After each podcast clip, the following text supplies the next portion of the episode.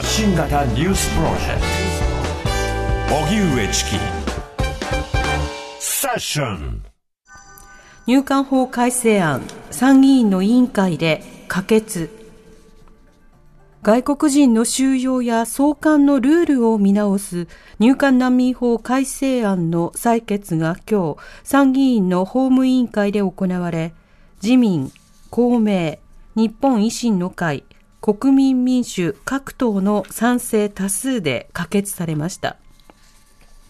採決した委員会室には反対する傍聴人らが集まり騒然となり野党側からは人の命を奪う法案は絶対反対だ。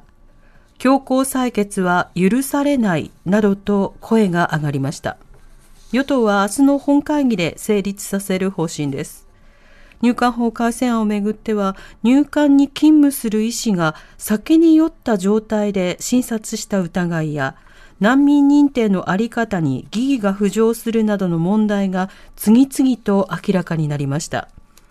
日本では難民認定率が極端に低いことから改正案で難民申請の3回目以降は難民認定すべき相当の理由を示さなければ送還することから迫害の懸念があります。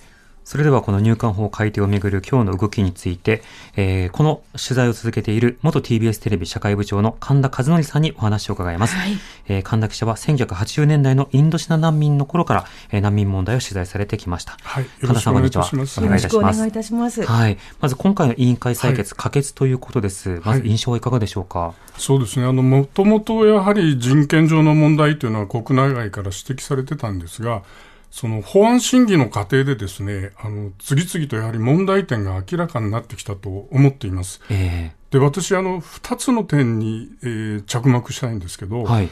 あの、まずこの入管法改正案を政府が国会に提出するにあたってですね、あの、大前提となっていたことが二つあります。これはあの、うん、難民の認定はですね、適正に行われていると。はい、えー、だからこそ、まあ、3回目以降は返すんだというのが入管庁の主張だったわけですが、これがまず崩れたと僕は思います。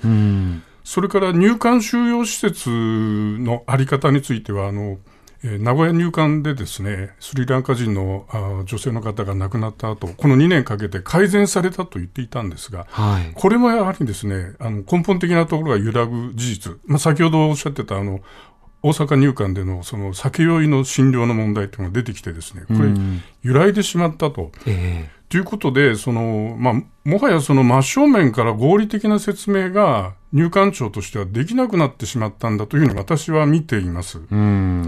でやっぱりあの、審議聞いててもですね、その同じ答弁何度も繰り返したり、はい、個別のことについてはお答えできないとか、お答えを差し控えますとかですね、非常にもどかしいまあ私から言えばあの不誠実だなと感じることが多々ありました。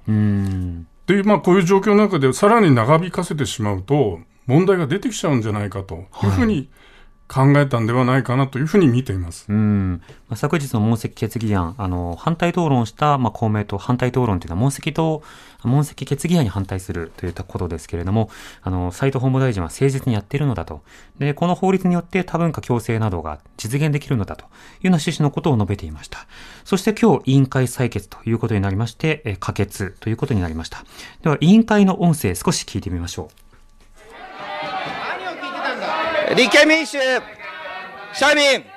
会派全員の思いを一つにして、この法案は断固反対を表明したいと思います。皆さん、杉下武委員長が職権で本日、当委員会を開催したことに最大限の抗議を示したいと思います。審議が尽くされた？そんなわけがありません。審議は続行すべきです。政府与党、この法案に賛成する人たちと私たちとの違いは何か？考えました。それはこの法案で失われてしまう命が見えているか、見えていないかだと思います。私たち立憲民主党は多くの難民申請者に会いました。全国の入管施設、面会をして歩きました。これまでの審議、政府・与党は入管収容者や送還記者を数字で扱うことはあっても、決して固有名詞で扱うことはなかったんじゃないでしょうか。もし、その具体的な人間としての営み、人間としての温かさ、人間としての辛さ、大変さ、喜び、そういったものに与党の皆さんが触れ合ったのならば、決してこの法案には賛成をすることができないというふうに思います。これより採決に入ります。出入国管理及び難民認定法及び日本国との平和条約に基づき日本の国籍を離脱した者等の出入国管理に関する特例法の一部を改正する法律案。各法第48号に賛成の方の挙手を願います。多数と認めます。よって本案は多数をもって原案通り可決すべきものと決定いたしました。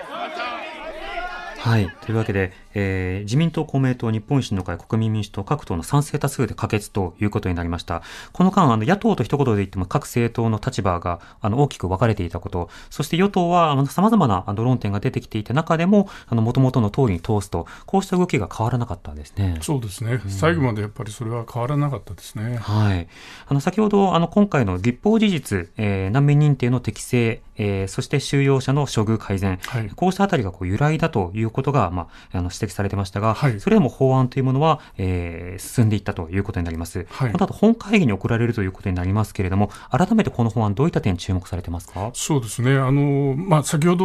冒頭で申し上げたですね、その難民認定というのは適正に行われているのかどうかということと、それから入管収容施設の改善の2つの問題、ちょっとご説明したいんですけど、うん、1つは難民認定のところなんですけど、あのウガンダ人の女性の方で、えー、同性愛者に対するその母国での迫害、これを理由にですね、はい、まあ、日本に逃れてきたと。で、一時では難民不認定になって、うん、で、有識者の方による参与員のあの二次審査、ここでですね、彼女は、皆さんの前であの、口頭で私の意見を聞いてくださいと、うんうん、口頭意見陳述っていうのを求めたんですね。はい、とは、これに対するえー、結局退けるんですけど、はい、この理由がもう本当に全く驚くべき理由でですね、うん、あなたの主張が真実でも、何ら難民となる自由は含まれていないということで、はい、彼女のあの直接の訴えを退けるんですね、うん、で。これはもう常識的にはありえないことで、はい、この今の社会、性的マイノリティを処罰する国っていうのはあります。うん、で、この国に、まあ、法律があるわけですけど、ここから逃れてきた人を難民として保護するっていうのはもう国際的な常識なんですね。えー、で、この基本中の基本とも言うべきところで、えー、主張があなたの言ってることは本当でも難民ではないというのは、これはもう全く信じられない判断ですね。えー、で、あの、これあの、その後裁判になりまして、はい、大阪地方裁判所は全く逆の判断をしています。で、あの、やっぱりその国の状況というのを踏まえて、この人が帰ったらですね、やはり、あの、大きな、その、命の危険にさらされるという判断をして難民として認めなさいということで、今年の4月に彼女は難民と認められています。はい。で、これはだからやっぱり、こういうことが行われている以上、うん、この方は1回目ですけど、おそらくこのまんまいったら2回目も跳ねられてたでしょうね。うん、それで返されて、じゃあ、あの、彼女の命は3回目申請で、じゃあど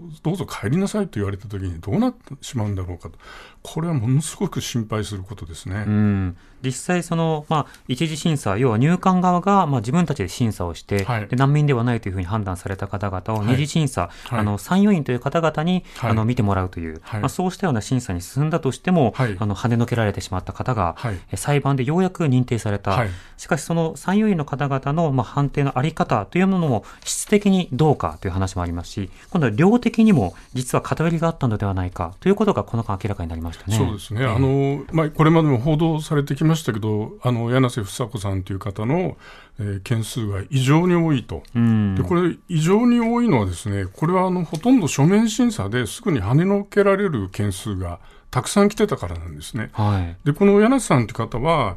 難民をほとんど見つけることができませんというふうに言われたわけですね。国会でも、それから有識者会議でも言われてるわけですけど、ところが、えー、見つけることができないんではなくて、そういう案件が来てなかっただけじゃないのかというのが一つあるのと、はい、先ほどのウガンダの方のケースで言えば、その、保護すべき人がいないんではなくて、それは見逃してたんじゃないかと、うん。私はそれを強調したいですね。なるほど。実際には、あの、本当に保護すべき人は当たり前にいるのだけれども、はい。それを書類上いらないですっていうふうに、はい。そのまま回して、で、参与もそれを鵜呑みにしてしまっていたケースが中にはあるんじゃないかと。はい、あの私、ミャンマーの方はもう個別のケースを